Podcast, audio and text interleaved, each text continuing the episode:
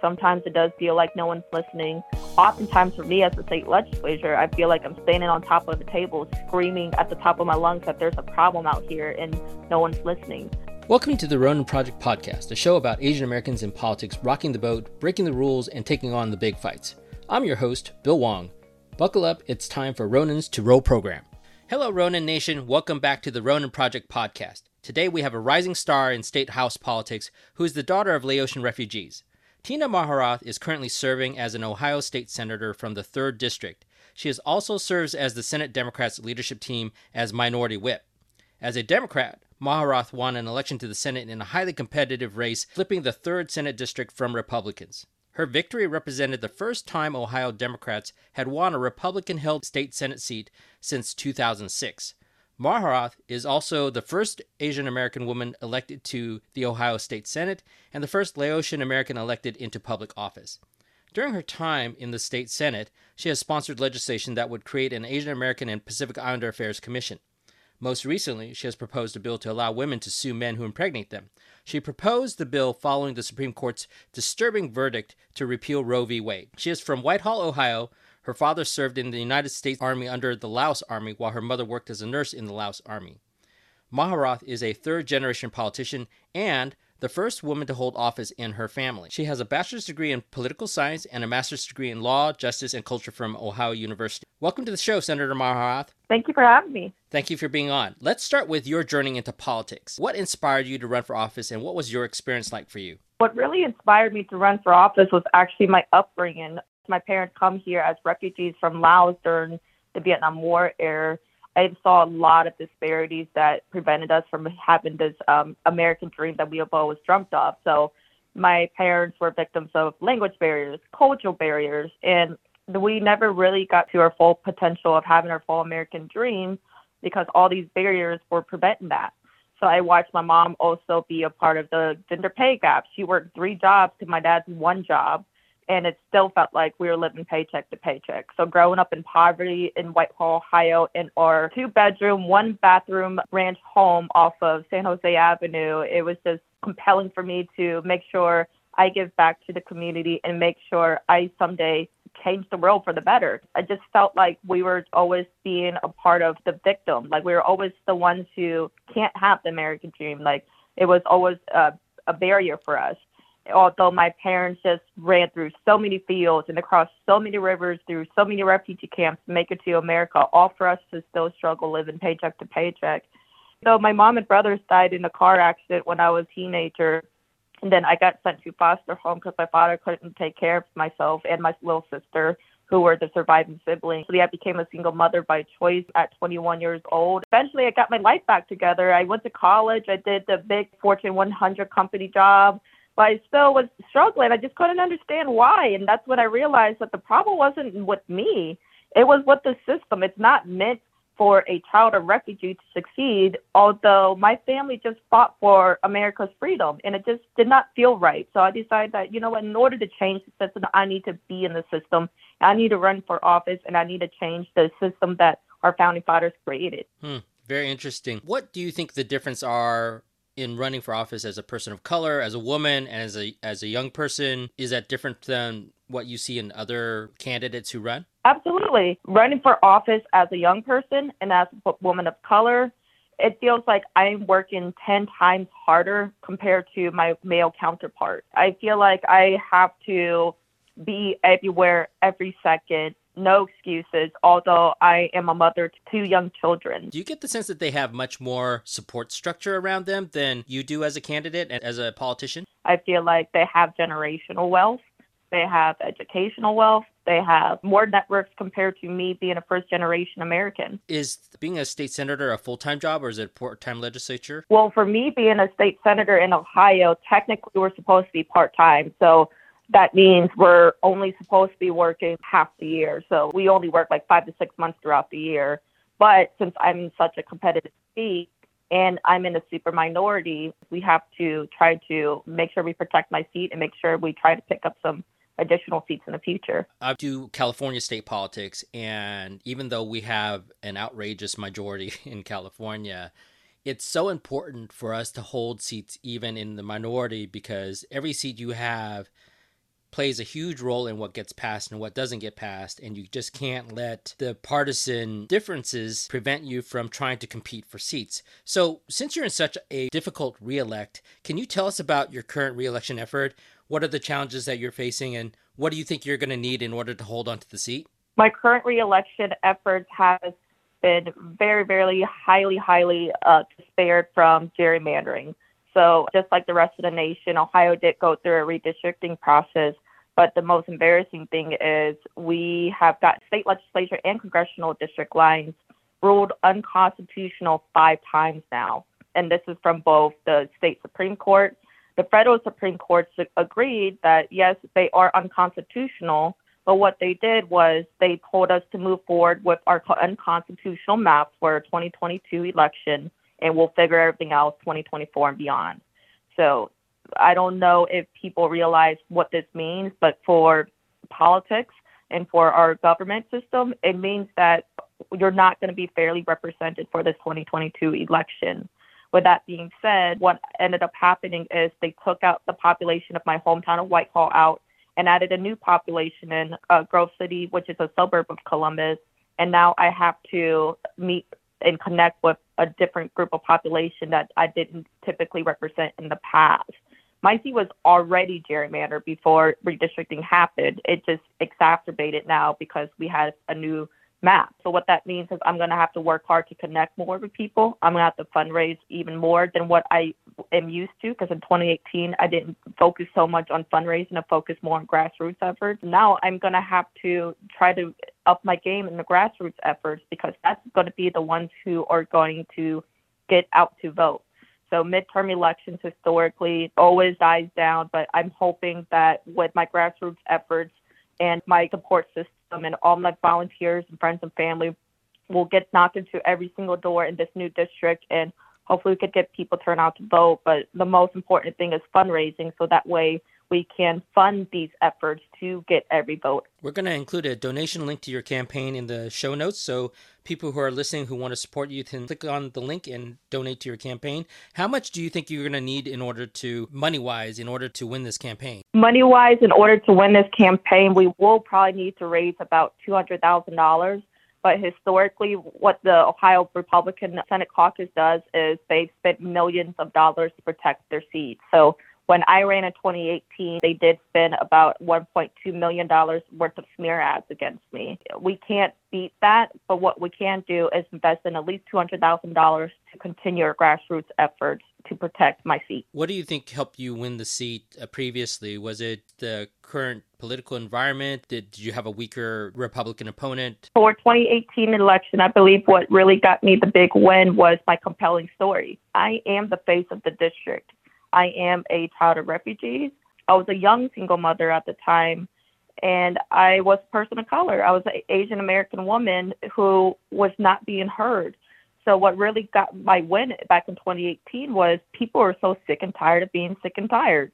They are so sick and tired of the wrong person representing them in their local government, and they're not seeing real action that they wanted to see for our children's futures. In 2018, my opponent at the time was a very well experienced elected official over in the other chamber. So she served in Ohio House. She was just switching chambers, but she never really represented our community well. Of course, she probably represents her party well. That's fine. But our community really wanted a hard working parent who really cares about the needs of our community because for decades, no one was listening to the needs of our community. We were suffering through the opioid epidemic. We were suffering through mental health issues and we were suffering through community investments. But now, finally, that I'm elected, I got to make those investments for our community because we have been needing it for decades. What's the demographic makeup of the third district from a from an ethnicity standpoint? From an ethnicity standpoint, demographics of the new district, it is about 80% white, uh, 17% black, and the rest of the population is quote unquote other. So that includes Asian Americans, the uh, Hispanic community, and those who identify as mixed race. What's the partisan split in this district? The partisan split in the district is supposed to be 52% Democratic and then it is about 48% Republican. The reason why I say it's supposed to be because there's so many different mathematical algorithms out there that it's so hard to pinpoint which one should we use correctly. But these numbers that I'm spitting out today are the numbers that I'm using for the past two election cycles. Mm-hmm. Yeah, one of the challenges we face nationally is that every state has a very different voter file.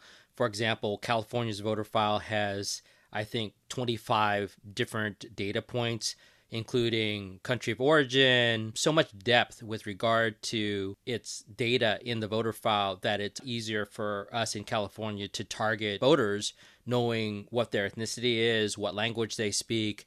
But in other states, it's very difficult. And like you said, if everybody is grouped into other, that makes it very hard to develop messaging for them. What's a typical campaign look like outside of door knocking and phone calling for state senate seat in Ohio? In Ohio, the typical campaign outside of door knocking and calling for fundraising is also attending a lot of community events.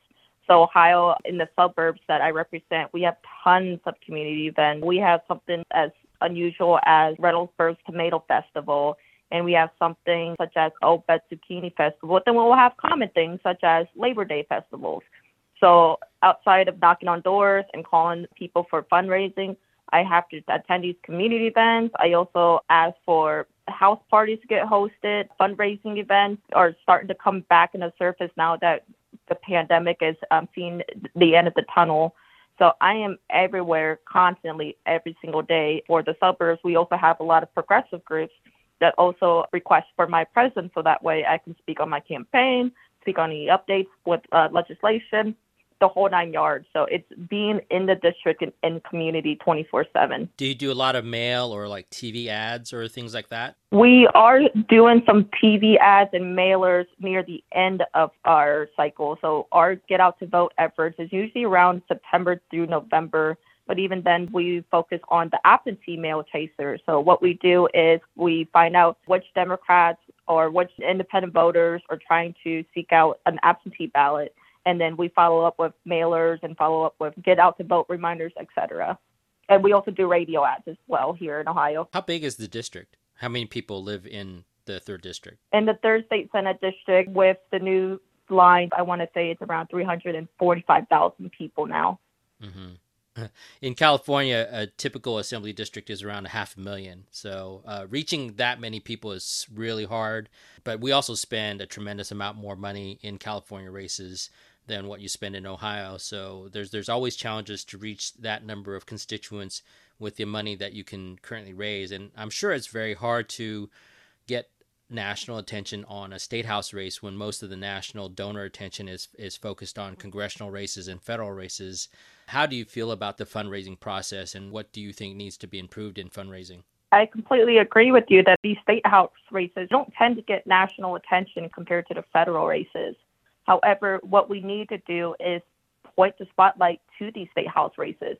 Ohio and other swing states, that's where most of these legislations are going to be coming from because at the federal level, they protect us very well in terms of democracy and rights and the whole nine yards. But the state level can most certainly change those perspectives. After Roe versus Wade was overturned, Ohio immediately went through and passed their heartbeat uh, bill ban for banning all abortion after week six, even though some women don't even know that they're pregnant until after week six of their pregnancy. We need to point out the fact that the state legislature seats are the ones who are actually the key holders to most of these legislations being passed in your hometown. In terms of fundraising, we're all getting our funding from a state level, from the local levels, but we need to get that national level some way, somehow, by spotlighting the fact that the state houses are the ones who are more important, the most important for the ones who are living through their local everyday lives. This is where the rubber hits the road and where people really see the, the day-to-day impact of legislation and budget policies that are passed. A couple of episodes ago,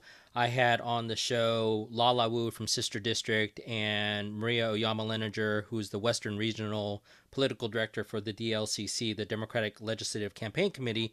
And we were talking about how important state house races are now that the SCOTUS decision on Roe v. Wade pitched a woman's right to choose basically into the hands of state legislatures and how important it is for us to have a strong voice on state legislatures and in gubernatorial races in order to protect women's rights to choose. And what we also talked about was that for Asian American women and Asian Americans in general, very supportive of Roe v. Wade and protecting a woman's right to legally access a safe abortion. So our fights now are definitely in the state houses. And the more important thing is that you can win a state house race with a lot less money than you would need for a congressional race because the congressional race takes a tremendous amount of resources in order to run effectively just because there are so many agendas out there, so many political action committees that it can easily drive congressional races into multi millions of dollars, three or four times what it would take to run a state house seat. Have you found a lot of support from the Asian American community, or do you think Asian Americans need to step up and do more to support candidates like you? From Ohio's Asian American community, I felt like I've had some support. So they always supported my nonprofit efforts, so my community efforts. But when it comes down to politics, that's when they take a step back because then they live in fear that if they support me as a candidate, then it will impact their nonprofit status. We need to step up as an Asian American community politically because we tend to just stay in the work that we know and the work that we constantly do and master at and we do well. But politically, if we want to get more investments into the Asian American community, we need to have a political exposure in Ohio. So it's so hard for me to pass this Asian American Commission in Ohio, even though we're the only ethnicity without one, because of the fact that they don't know who the Asian American community is. They don't know where the Asian community is because the Asian American community doesn't politically get involved. So when it comes down to our voting numbers, the Asian American community is less than 2% of our vote in the state. So it's so hard for our elected officials to take them serious. From a campaign perspective support, I've had Asian Americans uh, throw me fundraisers and provide some financial support. But then when it comes down to the groundwork, they don't want to participate. They don't want to knock on doors. They don't want to help me write postcard letters. They don't want to do the groundwork because they don't think it's as effective. In all actuality, in a state like Ohio, for a state house race, doing that direct voter work really does help get the vote out. Yeah, that's a very important point. We win all of our races in California, all of our close races based upon our ground campaign. We field at times up to 150 volunteers in the field a day to do door knock and to do canvassing house to house to drive the vote out. And it's quite effective. That's what allows us to have a supermajority of 60 members in an 80 member assembly and also the, the state senate in california has a supermajority as well and we really base a lot of our strategies on ground campaign and direct voter contact we have a lot of paid ads and a lot of mailers but we do think that the hallmark of our efforts in california are based upon our ground campaign asian americans seem to be struggling to embrace a coherent political identity and engage the process in a more impactful manner. How do you think we can bridge that gap and get more Asian Americans engaged in politics? Get more Asian Americans engaged in politics means we need to have better representation. So here in the state of Ohio, the only two Asian American state legislators are in the Ohio Senate. So there is an Indian man who serves me in the Ohio Senate, and he's Republican, and of course I'm a Democrat. So the more we get representation, the better we get politically engaged. So my colleagues have tutored me ever since I got elected for bringing more Asian American exposure to the state house ever since I got elected, it inspired people to get involved with our committee hearing processes or legislative processes and just being at the state house more or encouraging them more to reach out to their elected officials. In the past, before I got elected, it was very slim to none exposure. So it was so hard to lobby for these public policies that support the Asian American community when there was hardly ever any Asian Americans at the state house. What about staff? Are there Asian American staff in the legislature? Are there Asian American activists in political organizations in Ohio? In Ohio, we are up and coming with Asian American staff and political activists. Prior to me being elected, it was very, very slim to none. But after I got elected, that's when people started getting politically and more staffers decided to try to apply, not only for my office, but for other individuals' offices as well. This is the most Asian American exposure that our state house has ever been exposed to because people have been sort of intimidated to be around that community. Are there any fellow Asian American races or candidates that you're supporting or following this cycle? Unfortunately, there are no other Asian American candidates on this ballot. As much as I would love to see them, we don't have any. We did have one young Asian American man run for the Ohio House, but he did lose his primary election, so that was the only other candidate it's just me now on this um, election cycle. Of course, I'm following my fellow refugee candidates, but even then, so there, we're literally the only three fellow refugee candidates in the state of Ohio, and we're in the same area. Are there local level Asian Americans that run for like school board or city council? What's the pipeline look like for Ohio? Over in Ohio, our state legislature races and our executive office races tend to be the even number years. And then the odd number years are the more local races. So that would be school board, city council, et cetera, like township trustees. Uh, so for this cycle, there is no Asian American candidates, but I can only imagine that the next cycle there will be more additional Asian American candidates because there are other incumbents for these local races who will be up for reelection. But I can imagine now with the political climate that there will be additional Asian American candidates seeking other seats. Have you face challenges with regard to connecting with other refugee communities in the United States, for example, in California or Minnesota or other states where the Asian American population is a little bit bigger and might have more resources? I do not have no problem whatsoever connecting with other refugee and immigrant elected officials in the nation. Most of my closest relationships are with the fellow refugees from Laos, which tends to be more in Minnesota, where they currently have five Hmong elected officials, but now after their primary elections that just recently happened this week, they just elected two more additional. Being a refugee from Laos is our main connection melting pot, but also from around the nation as well. Being an Asian American elected official tends to magnetize us together and build a relationship together. So for us state legislators, uh, we do have an Asian American caucus through our national state legislative uh, conferences where we tend to connect and we tend to bounce ideas with each other and we just talk about our experience being an Asian American elected official in our home state. Do you think more training or more programs to help discuss politics, discuss political strategies, discuss fundraising techniques would be helpful for candidates like you? Investments into training and political outreach is a great investment for us for us Asian American elected officials, we tend to bounce ideas off each other at these national conferences. But during the pandemic, it was so hard to do that since most of us are on the opposite sides of the country.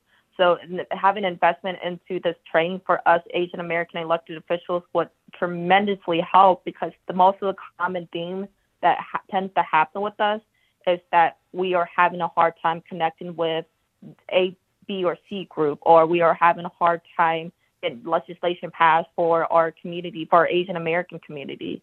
So if we were to have this type of training available for us being elected and for us being candidates, I think that it, the investment will go far for us getting reelected, but also elected to other positions in the future. Definitely something I think we should all work on. Do you have any last words of encouragement for the Ronin Nation out there? My last words of encouragement would definitely be to keep on keeping on it is so hard to have this political exposure in our country if we don't speak up and say something and do something.